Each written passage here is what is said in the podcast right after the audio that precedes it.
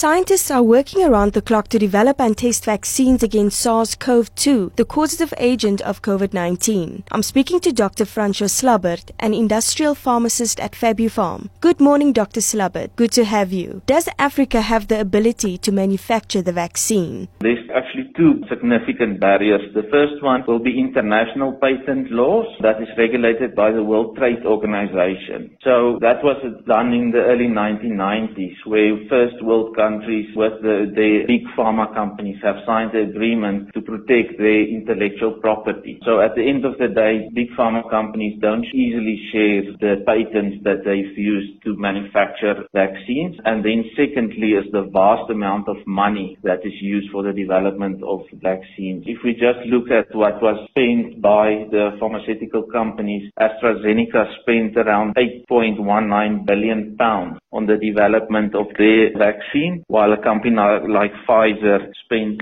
2.25 billion pounds on the development of their vaccine. Times that by approximately 20, then you get almost 200 billion Namibian dollars to develop a vaccine. I think the COVID relief fund in South Africa received around 15 billion rand. So that's well short of what these companies spend and the big thing is first world countries is also a big shareholder. Between 5 and 20% of the capital involved in the development of the vaccines was supplied by the governments. What is stopping Africa from manufacturing it in the next few years? There's actually two significant barriers. The first one will be international patent laws that is regulated by the World Trade Organization. So that was done in the early 1990s where first world countries with the, the big pharma companies have signed an agreement to protect their intellectual property. So at the end of the day, big pharma companies don't easily share the patents that they've used to manufacture vaccines. And then secondly is the vast amount of money that is used for the development of